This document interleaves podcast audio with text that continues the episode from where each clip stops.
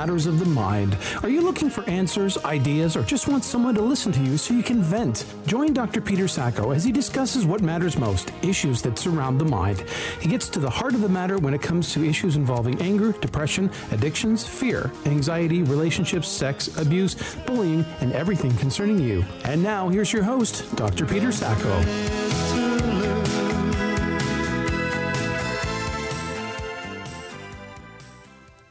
Well, hello there and welcome to Matters of the Mind, where everything on your mind matters to us each and every week. That would be myself, Dr. Peter Andrew Sacco, and my co-host, Todd Miller, who is also the wonderful producer of the show because he is a sexy guy. I don't know. We've never turned our cameras on. You have no idea. No, we have met several times in person. So, yes, thank you very much for that. And May, Mental Health Awareness Month. So we're doing our best to bring a positive light and share some great information and have some wonderful guests about this topic that impacts more and more people. Absolutely. And with this Mental Health Month, we have a lot of people tuning in, which is great. First-time listeners. Hope you continue to stay with us for this tremendous journey. And kudos to Todd Miller for bringing this awesome show out each and every week, because it is the one and only one of its kind, to be precise, in all of Canada that focuses on mental health matters. You know, there's so many, as I'm learning as time goes on, there are so many things that fall under the umbrella of mental health. I mean, there's dementia, there's Alzheimer's, there's depression, bipolar, schizophrenia, addiction. There's just no end of topics, and I don't mean to sound that make it sound very trite or anything, but it just boggles my mind what an impact this show has, because it can impact and influence and inform so many people. Absolutely, Todd. And you know what? Anybody out there listening, whether it be yourself, a loved one, or just out of curiosity factor, as we really do preach on this show, it is matters of the mind, which means anything that is on your mind, no matter how big it is or how small it is, if it's a concern or a matter to you, especially if it is a mental health disorder, an illness, a disease, whatever it is, we want to bring it to you each and every week, talk about it. And with that said, we are so excited because over the last week, we have now brought on board to our shows each and every week. Now you will be hearing from Abuse Hurts, which is one of the most amazing organizations in Canada, North America, and right across the globe. And we're going to bring one of our regular friends back onto our show, Sanderson Lang, who is the basically the founder of it. Yeah, it would be nice to. They had a wonderful program that you know more about than I. That unfortunately has met an untimely end. The broadcasting industry is really changing. We know that it's in flux. Everything's moving online. Everything's becoming quicker, shorter, faster, and so we'd really like to help the CCAA out and again put a spotlight on all of their great work, so that more people know about what it is that they do. Yeah, and absolutely. What Todd is discussing is Living Clean, Living Well, which was a tremendous TV show that was created by Glenn Allen, and then eventually the torch is picked up by Sanderson Lang, who is, the founding director of Abuse Hurts International, and the wonderful, very talented host, Teresa Cruz, which I just contacted her, and I told her, Todd, we've had Teresa on the show before, and they've had me on their show countless times. So hopefully we'll have Teresa on as a guest at some point later on down the road again. And we would really appreciate if anyone listening could share the show. We put a podcast out every week. It's generally available on Thursday. It's on our SoundCloud player. It's really easy to share with friends and family and people you don't even know. I mean, really, post it on your Facebook page, because you never know.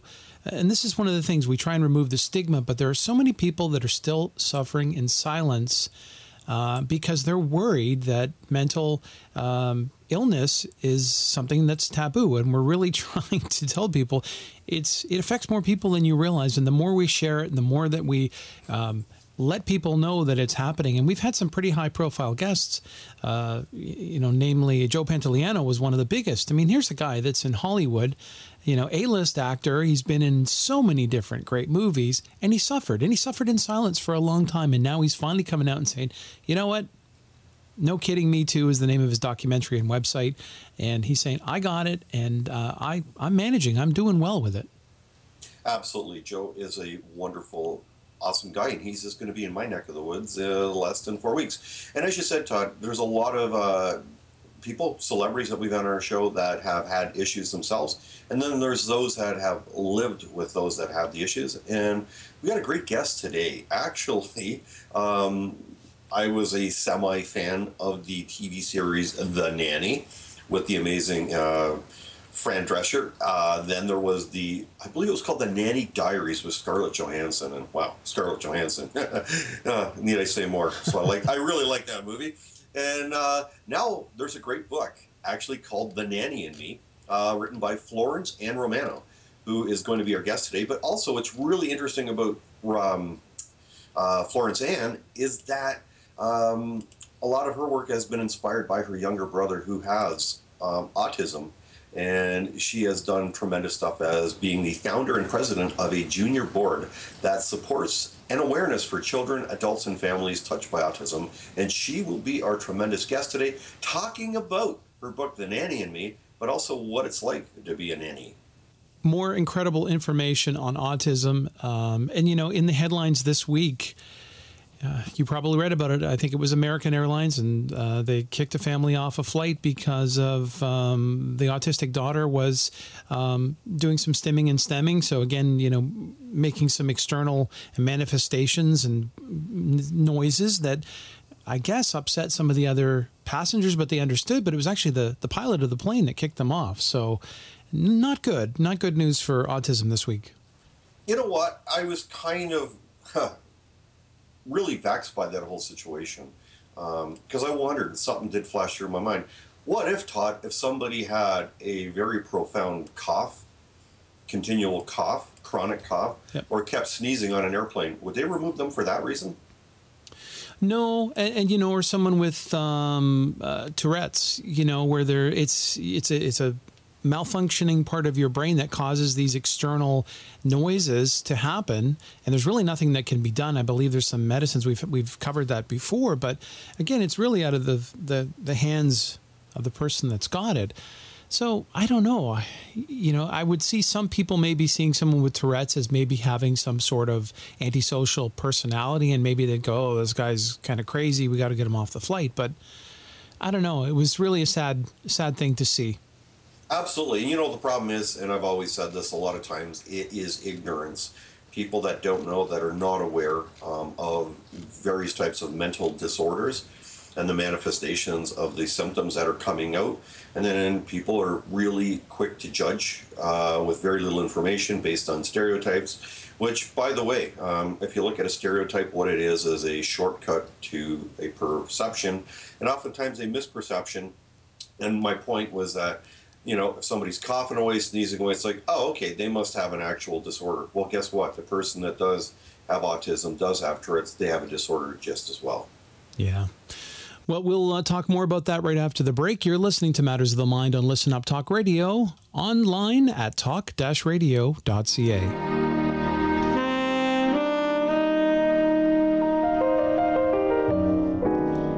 The music you'll hear on Out of the Blue will be jazz for the most part. No specific styles or genres.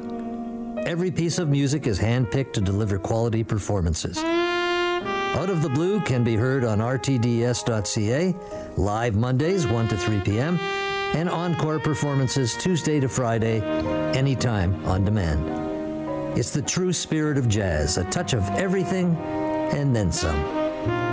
Thanks for listening. I'm Larry Green.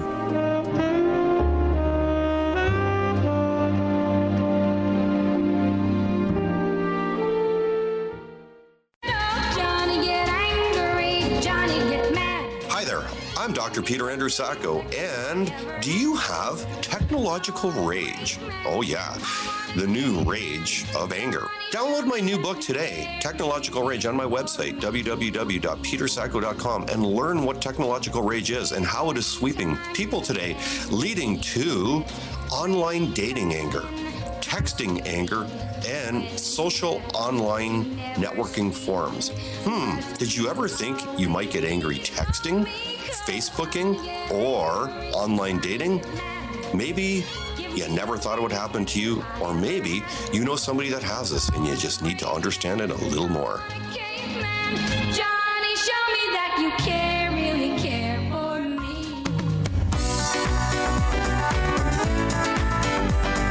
Welcome back to Mental Health Matters with your host, Dr. Peter Sacco.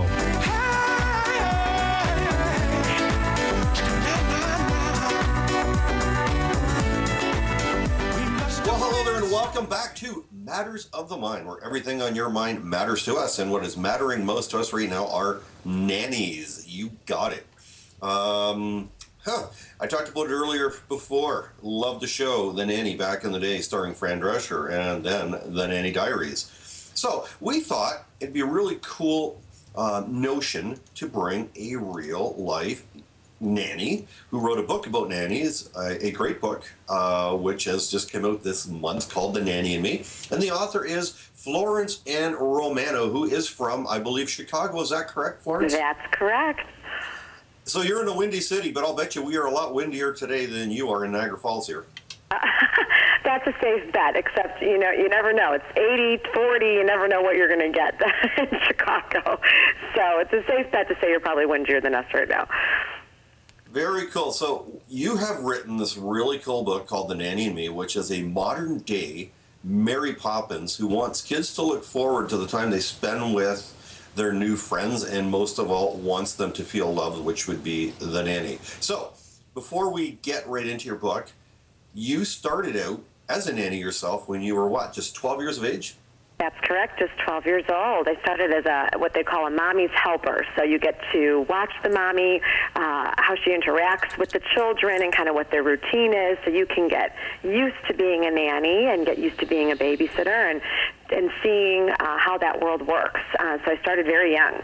Now, when you got into being a nanny, the whole notion, was it an aspiration? Like, you know, normally somebody who's 12 years old, it's like, okay, I want to babysit. I want to make some extra money, spending money and that kind of stuff. But you just went instead of the babysitting right into the nanny. Was it like just a choice of your own, or was it something that you were thrown into?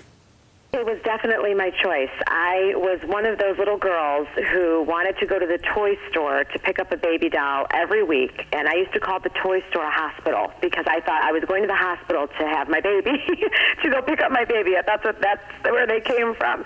And so I've always loved children from a very young age, and so when it was time for me to start thinking about getting a job, you know, get some responsibility. That's what my parents wanted for us as children, was to have a sense of responsibility and discipline. I thought nannying or babysitting would be the best thing for me to start doing. So it was definitely by choice. And once I started babysitting for these families, I just absolutely fell in love with it, and that just parlayed into my work as a nanny. So you had that appreciation of the difference at that young age of the differences between babysitting and nannying, because I guess in some respects, babysitters have a limited term engagement, you know, that they're filling in during dinner, or maybe there's a crisis and someone needs to go out for a bit. But nannying is a big time commitment, no? Oh, absolutely, it is. And you really become a part of that family. You do. You become a real staple around those children and those parents, and you're an extension of the parents. I always say that a nanny is the mom and dad's mom's. I'm sorry, let me say that. The parent is the mom and dad's eyes, ears, and heart. And that's really an extension of the parenting. And so when you go from babysitting, where you're just spending, like you said, that isolated time with the child, to really being a part of their growth and taking them to all the events that they're doing, to doing their homework with them, to putting them to sleep, to making dinner for them, you are really a part of their everyday life, and you're watching everything that you're doing in the same sense that a parent would be. You know, it's really interesting. Okay, this is where I'm going to kind of do a comparison here to the movie. I don't know, Florence, have you seen The Nanny Diaries? Absolutely. Okay. Absolutely. I love the movie because I'm a big Scarlett Johansson fan. And with that said, okay, so if you remember the parents who were played, the parents of the rich, you know, they were the rich parents. Laura Linney and Paul Giamatti played them. And basically, Laura Linney was one of these hoity-toity, rich New York, members of society that basically was totally unemotionally detached from her little boy.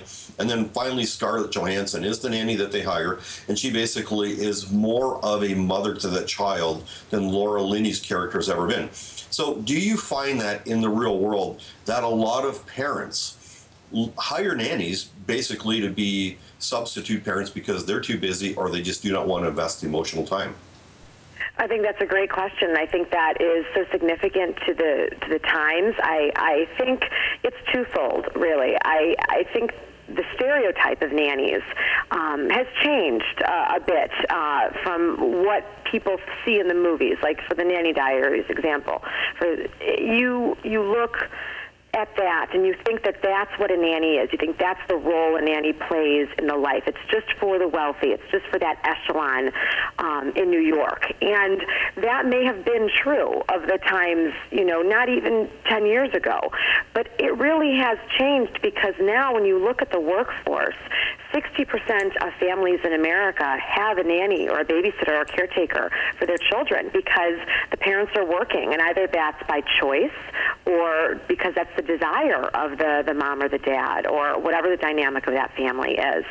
So in the case of that story, yes, the nanny was raising that child and really replaced the parents because they were pretty absentee. But in my cases where I was taking care of the children, I was definitely not replacing their parents. That was one of my big mantras that I would say over and over again to them, is that I am not a replacement of the parenting. Parenting still needs to happen at home. I'm just an extension for you. I'm another person that your children can look at and find comfort in and be able to find guidance. I've always said I looked at myself as a godmother in that way to children, is that you want them to have an example in front of them as someone who is going to teach them right from wrong and love and protect them, and that's what I think a godparent does. And so you can't just look at the nanny stereotype and think that that's what it's like throughout the entire country, because it's no longer that way. A nanny is working in all different types of homes and different socioeconomic statuses. So in my case, I was never replacing the parent, but I'm sure in some homes that is exactly the case. And I'm not here to judge what happens in every family and every home. It's whatever is best for them. But if you are doing that, if you are hiring a nanny to replace you as the parent, then that's an entirely different set of rules and regulations that you're going to have in your family and expectations. So just like hiring anyone for a job, you're going to need to be very specific about what you need and what you expect for your family and what you expect from that nanny. Listening to you talk about it, I'm grateful for someone like you who gets it, who has that godparent mentality, because while you're only there for a limited period of time, and again, for each family, it's different. Some have live-in nannies, some of them have people that visit for a few hours a day. It's grateful to me hearing you say, I get it, I understand it, and it's not just a temporary relationship where I just come in and do a few things and leave. And I have seen in my limited experience with nannies that there are families that hire them specifically to be the caregivers, the rule givers during the time the parents aren't there, and even replace the parents for whatever reason. Dad's got a high-paying job that he really loves, and that jazzes him. And so that is a sad aspect of it, but you would kind of hope that they would get someone like you who says, fine, I'm willing to pick up the slack. Yes, I hope that every nanny has my mentality about it, but I don't think my way is the right way. My way is not the most perfect way. Every nanny has their own idea behind what they think is going to make a family work when they go to that interview. And I always say that when you interview that nanny, you have to have the children involved. They have to be involved in that process, because you need to see how the nanny interacts with the kids. You need to see how the kids interact with the nanny. The person you're going to take the cue from is that child. The child's going to tell you everything you need to know about that caregiver. They have that sense. They just know. They can connect or disconnect very easily. And kids don't have a filter. So they say things sometimes, too, where you're just like, okay, I totally get it. So it needs to be a family decision. and it needs to work. It needs to really work for that family. And I took my job very seriously. I did everything with an element of fun, obviously, because you want children to grow up and be educated in a fun way. But it was a very serious job. When you're handed a 3-week-old baby, and this is the most priceless possession for this family, and they are under your care, there's nothing more honorable than that. I don't know that I've had a bigger honor than that in my life, than a family looking at me saying, I trust you with the thing that means the most to me, the person that means the most to me in my life, where I would walk through fire for them, and I'm giving them to you, and I just met you. So I think that it's a super, super responsibility. And I think every nanny, every babysitter, caretaker needs to come from that point of view, realizing what they're entering into. And it's something magnificent, but it also comes with a lot of responsibility. So, Florence, the question that I would find intriguing is, where is the fine line or boundaries between the nanny and the children, i.e. it's almost like school teachers. The bottom line is school teachers throughout the course of a week generally spend more time with kids than their own parents do, because the parents are busy working, doing all this other stuff, especially weekends, which are frantic. Parents are doing other stuff as well. Kids are doing their activities and that stuff. So in a household where the nanny is, because the nanny is actually in the house and not teacher at the school, what happens if a child overbonds to the nanny and actually starts to view the nanny as, wow, you're actually closer to me than my own parents or mom? How would you deal with that? Do you draw a fine line in the sand? Do you consult with the parents and says, hey, this is getting a little too close for me here. This, you're losing the respect of your kids or the connection. I think that's an excellent question, because that is something every babysitter and nanny will encounter. And I want parents to be aware of something that I feel is very necessary to know when you have a nanny in your life. You want that child to bond with that nanny, with that babysitter, because that person is going to be such an important part of their life, an important piece of their everyday life, and is going to help shape them and their personalities and their goals in their life. And so you do want to nurture that relationship between your child and your nanny. I really urge parents to not get competitive with the nanny. It sometimes can be hard. I've seen it firsthand for moms and dads to see that bond developing where the nanny leaves and they cry because they don't want her to go. But I promise you, after a couple tears there, they're going to be so happy to see mom and dad come home, or whatever the dynamics of the family is, whoever's coming home. They'll be so happy to see you.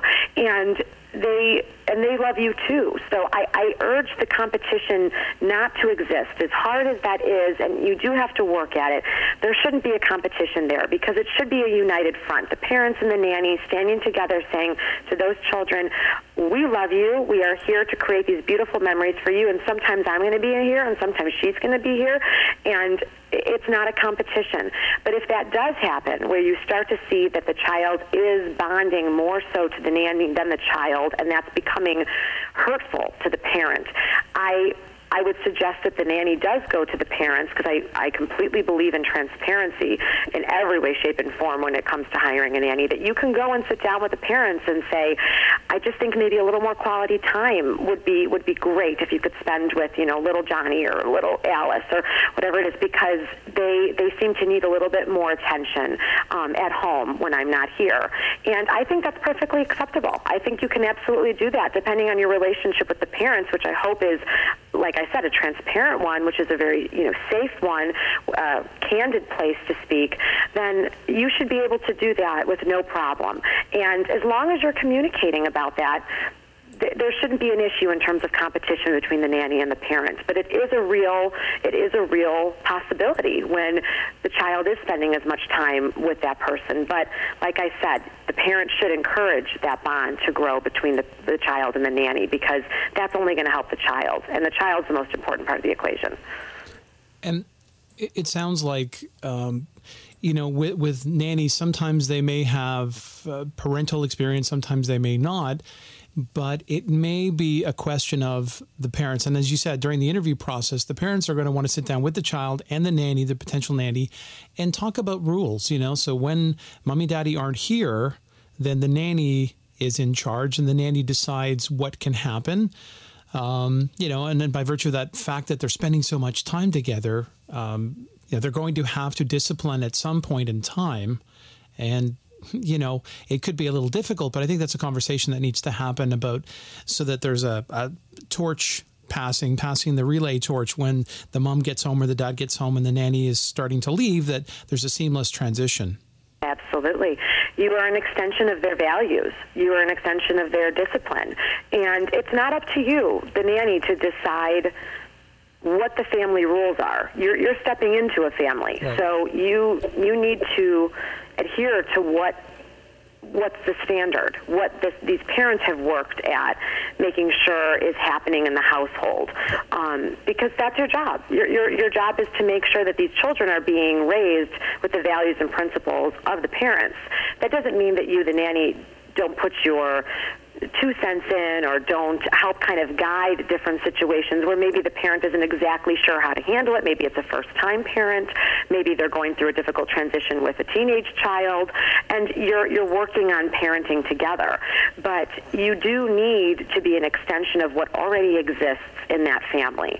And that's very important because you have to remember those still aren't your children. Though you're not raising them to be your kids. You are helping them in their growth and in their development, be the children of the parents. And your influence is very important, but you are not the parent. And that's important that the parents know that you understand that and that you understand that as the nanny.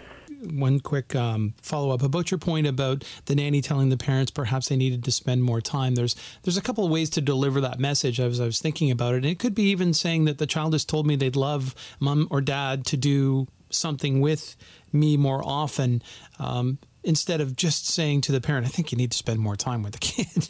Sure. Oh, gosh. I believe in tact. Absolutely. It's all about tact. I would never just come right out and say, hey, you're not spending enough time with your kid, and this is getting to be a problem.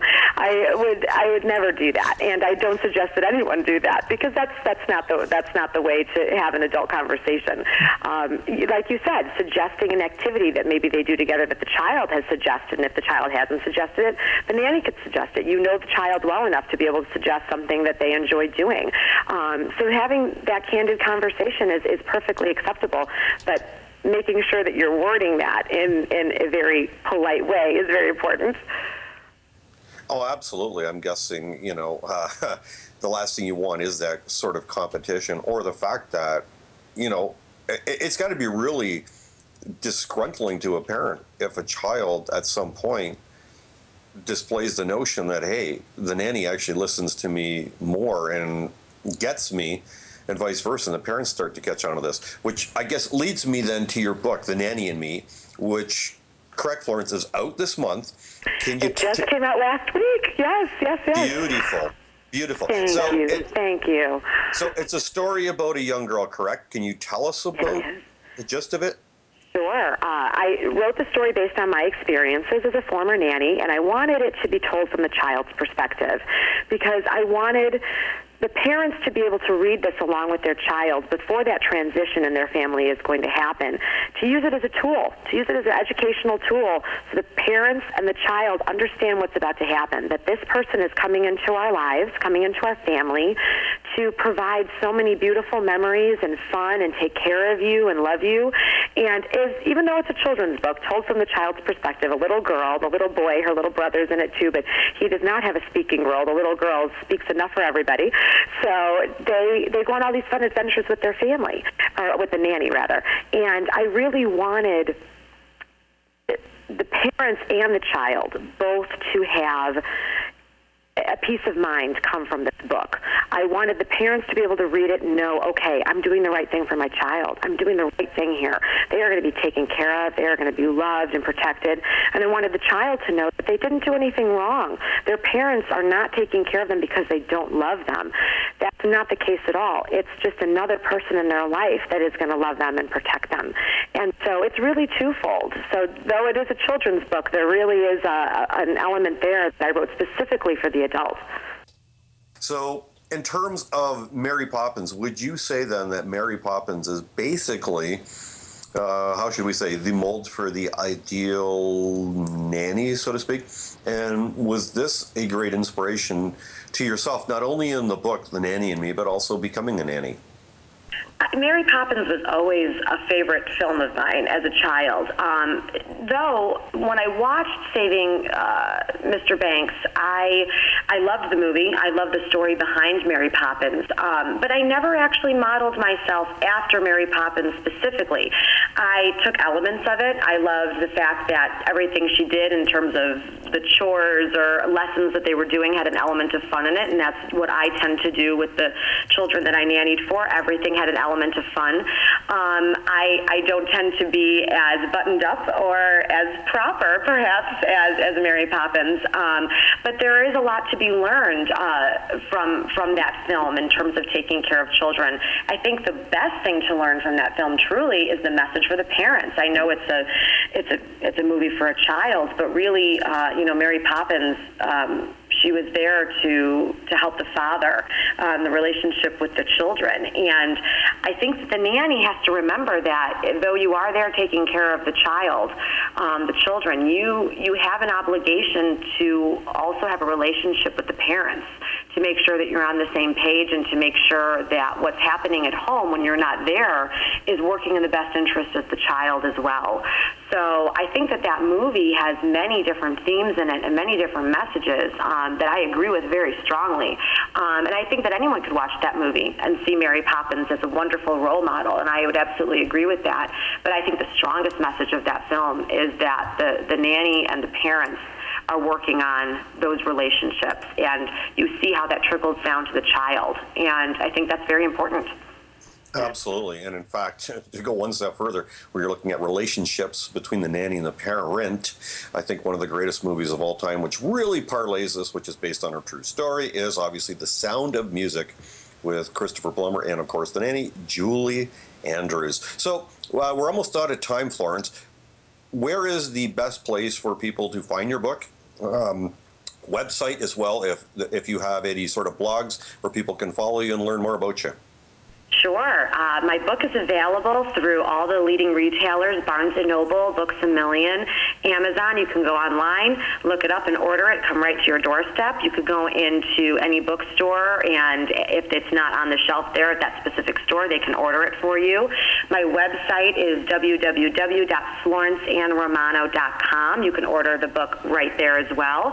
And also on that website, there is a blog that I update weekly, all things nanny and me, and kind of a slice into the world of what's going on there and my secrets behind writing the book and what to look forward to. I also am on Facebook, Florence Ann Romano Author, and I'm on social media all the time and doing all sorts of fun things across the USA this summer, going on a book tour, and I'm making sure that all of my Facebook friends are following me as I'm on that journey, and I look forward to this next chapter as different families across America look at Nanny and Me, and hopefully it helps their family and helps them through this wonderful transition in their life and makes it as seamless and beautiful and fun as possible. Florence Ann Romano is our guest. The book is Nanny and Me, and as she puts, the nanny is mom and dad's eyes, ears, and heart. Thank you so much for joining us, Florence, and we wish you all the best of success. Thank you so much for having me. It was a pleasure. And check our blog out on talk-radio.ca for all the contact information if you missed it during the broadcast. You're listening to Matters of the Mind on Listen Up Talk Radio. Talk that transcends. Buying or selling a home, condo, or investment property may be one of the largest transactions you'll ever make. It's important to gather as much information as you can, and preferably from experienced, successful professionals. When it comes time to make your move, call the Mulholland Ross Real Estate Team with Keller Williams Real Estate Service at 416-230-8500 or visit www.realestatetoronto.com. Whether you're making your first move or selling your much-loved family home, the Mulholland Ross team offers over 26 years of real estate sales and service across the GTA. Listen every Sunday at 4 p.m. here on Radio That Doesn't Suck to hear the team share advice and information that will assist you with your personal wealth through real estate. Questions or topics you'd like to see covered? Email info@realestatetoronto.com or call the Mulholland Ross team at 416-230-8500. Welcome to my new book, Niagara's Most Haunted, Legends and Myths, which is not just a book about ghosts and haunted places, rather about history in the Niagara region. This book explores and uncovers parts of the Niagara region which are considered some of the richest in North American history and the most haunted. As a matter of fact, one of the bloodiest battles in North American history, the War of 1812, between the British and the Americans was fought here. And this year, the bicentennial year anniversary of the War of 1812 is covered in this book. This book explores most of the haunted places, legends that have existed from the 1800s right now to 2012. Each chapter covers a different type of landmark which not only educates readers on historical significances, but also entertains with anecdotal ghost stories and paranormal investigations. Join me in this book as we visit beds and breakfasts, ships and boats, trains, tunnels, museums, mansions, highways, forts, cemeteries, waterfalls, and many more, and see if the Niagara region is really haunted. Niagara's Most Haunted, Legends and Myths is now available at Indigo Chapters and online on Amazon.com and BarnesandNoble.com, and visit our website, www.niagarasmosthaunted.com. Be afraid. Be very afraid.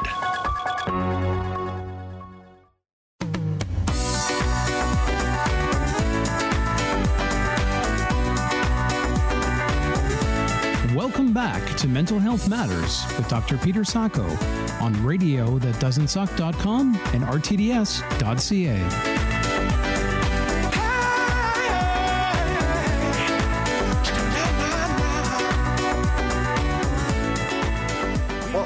Welcome back to Matters of the Mind, where everything on your mind matters to us each, every week, every show. Keep your emails coming to me, your messages on Facebook, messages on Twitter, which I am even more and more flattered with that so many of you are really catching on and loving our show, which is a great thing. And as we talked about earlier in the show, we are definitely excited and pleased to have partnered up and have on our show each and every week now, Abuse Hurts, which we're also going to have.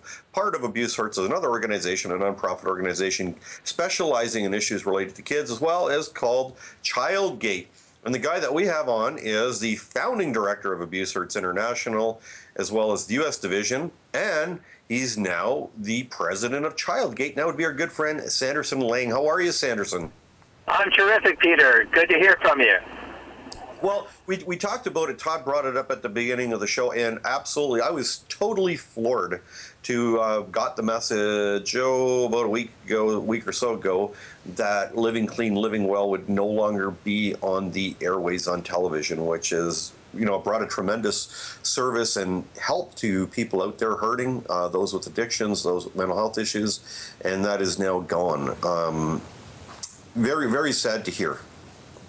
Well, it is disappointing. You know, I served as executive producer for the show for the past 5 years, and you know, we have had a great run, and there's such great response from our viewers, and in fact, our ratings were 50% higher than last year. So the show is really growing in popularity, and it's our hope. We've had a tremendous interest from viewers and from some of our former guests in wanting to revive the show and to bring it back. So I haven't heard of any of the results, but maybe that's a story that hopefully we can break on your show at some point in the future.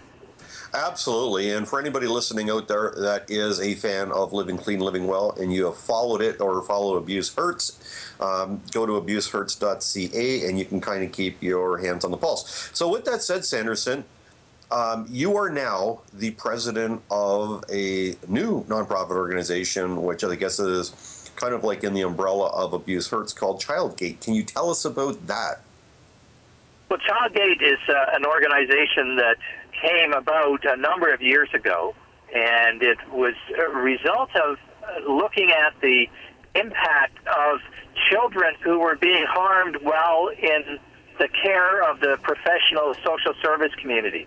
They were at a Children's Aid Society, Child and Family Services. They were being looked after because their circumstance was such that they needed extra help. They needed to be with a new family. They needed foster care, things of that nature. But we were looking at the stats of what was happening with these children.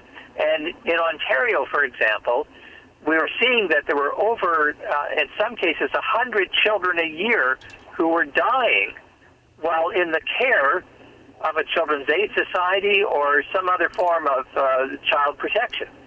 And we were astounded that such a thing could possibly be happening. So we created ChildGate as a way of informing the public about these kinds of circumstances and others where children need protection. And of course, Abuse Hurts as an organization has been for over the past 22 years, fighting for the rights of abused children and neglected children, newborn babies that are discarded, and really has been the front runner in this whole area.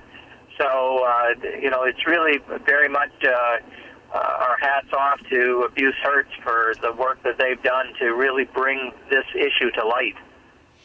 So for those of us that aren't quite familiar with the relationship between ChildGate and some of these Children's Aid Societies and places that help children in need, what is the role? Do you have any overseeing role? Do you have any ability to act on behalf of children, or are you merely just trying to get the word out and publicize some of the stories? Now, this is a public awareness objective where our role at ChildGate is to make the public aware of circumstances that are impacting on children that are extremely negative, that really needs a public response and maybe a public policy response. We see so many circumstances in which children are treated poorly, are neglected, and look at the issue of Native children who went through the residential school experience. Just an absolute atrocity in our history. Who's speaking out for these children? Who's bringing, there's over 4,000 children that have currently been identified who went into those schools that never came out. Where are they? These are the kinds of issues that ChildGate wants to bring to the public attention. And you're going to obviously be bringing these before government agencies as well as the media? The media, government, whatever the appropriate agencies might be. So, Sanderson, if you were to put your finger on one issue that is key, that are, as at the root of the matter, that are affecting kids today, especially those that are winding up in foster care, or those that, the breakdown of the family in the first place, what is it? Like, there are so many kids that are winding up in foster care today, and I've been asked this many times, why?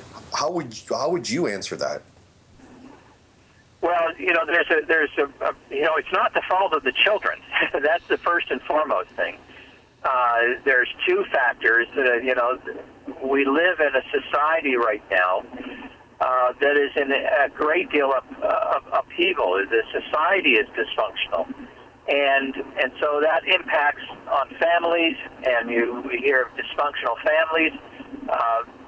Parents that are experiencing emotional difficulties, marriage breakdowns. You look at the marriage failure rate. There's a lot of reasons why families end up needing help, needing assistance. And the kinds of policies that we have, are not sufficient to protect the children of those families.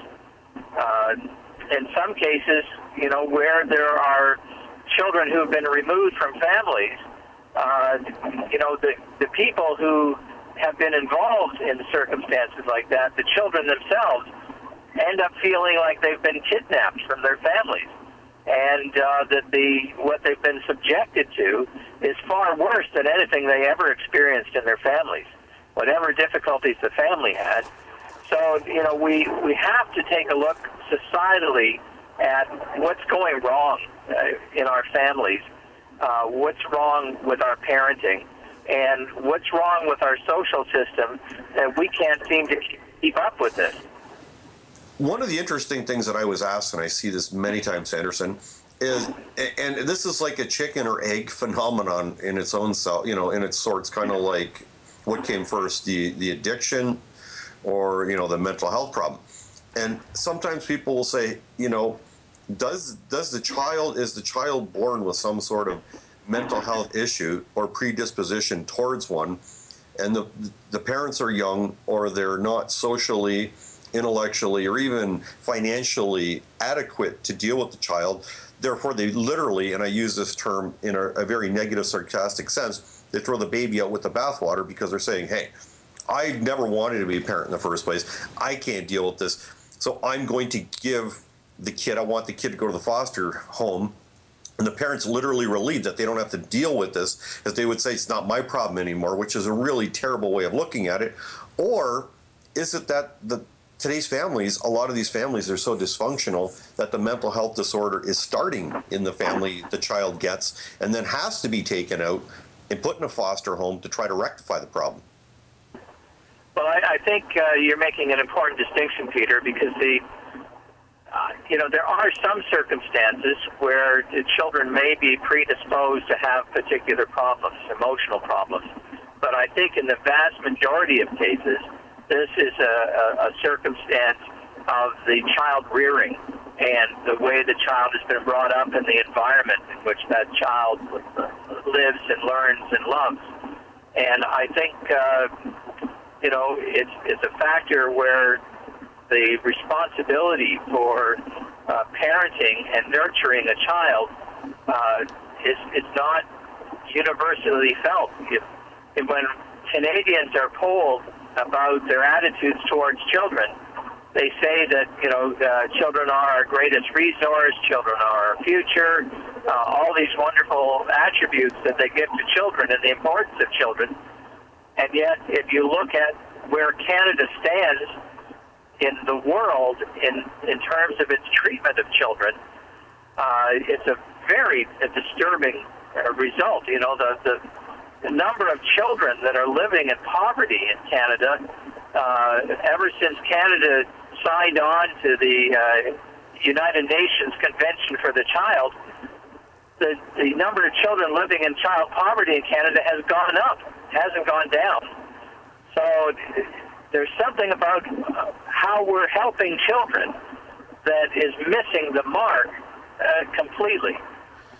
So I was going to say that it sounds like it all comes down to money, because if there were more money for services, we'd have more people providing services, we'd have better enforcement of existing services, so that there wouldn't be, there would be fewer incidences of mistreatment. But from listening to you talk now, it's not only money, but it's policy, it's governmental policy, so that making it easier and more impactful in the way these services are delivered. Well, you know, I think, you know, money's a factor, but I think you're right. I think it really comes down to the value that we put on a child's life. How can you have 100 children die in child protection? How can you have a circumstance in which a child is worse off? Now, I want to be clear that, you know, we are not saying that all circumstances with child protection and Children's Aid Societies, etc., are horrible.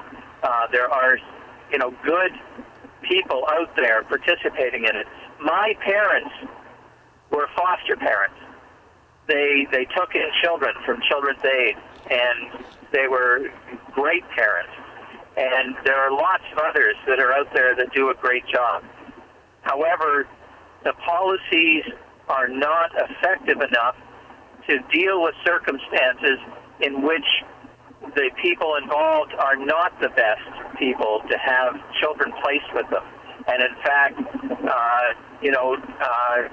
I've had some children who've gone through the system say to me that the Children's Aid Societies are just a way of pimping out children, and you don't have to go to pedophiles don't have to go anywhere. Children's Aid will deliver the children to your door. Now, that's a pretty dramatic and drastic statement for, somebody. And these are now adults who went through the system as children. So the system is failing some children.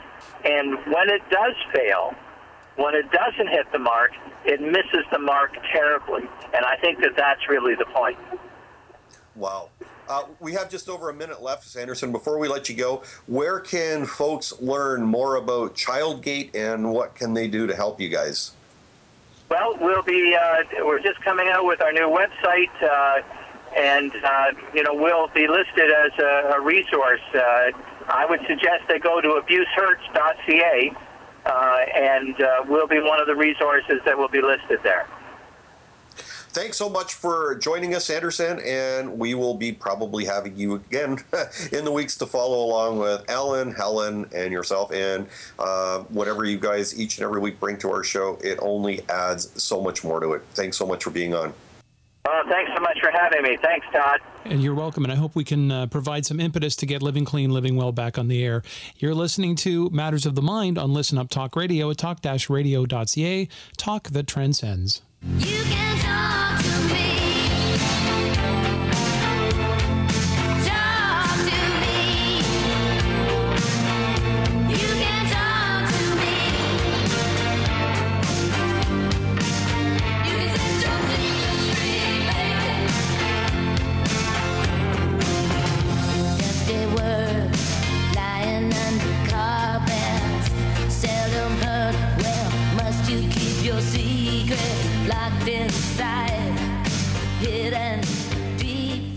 Well, as we said, May is Mental Health Month right across our wonderful nation, and we're going to keep it going with another great guest next week, and it seems to be children's theme, which I think because it's awesome, because let's help them when they're young. And we have Kimberly Moran next week. She is with the Children's Mental Health of Ontario, a great organization, and she is going to bring wonderful insights into her show about mental health issues that surround kids. So we hope to hear and see you again next week. And when I say see, I want to see more of your questions coming on Facebook, Twitter, and to my personal email. Thank you so much. Absolutely. And share our show. You can find us every Wednesday at 8 p.m. at talk-radio.ca. It's on podcast. We're on Twitter. We're on Facebook. You cannot avoid us. So hopefully you won't avoid us, and we will catch you right back here next week on Matters of the Mind. If you can't hear. You've been listening to Matters of the Mind on Listen Up Talk Radio with your host, Dr. Peter Andrew Sacco. Reach him on his website, petersacco.com. Or you can reach him through Listen Up at talk-radio.ca. We really thank you for listening. Reach out to us on Facebook, facebook.com/Listen Up Talk Radio, on Twitter at @ListenUpTalk. We'll catch you next week. You don't need no pills. That man is not your man, and that's why I'm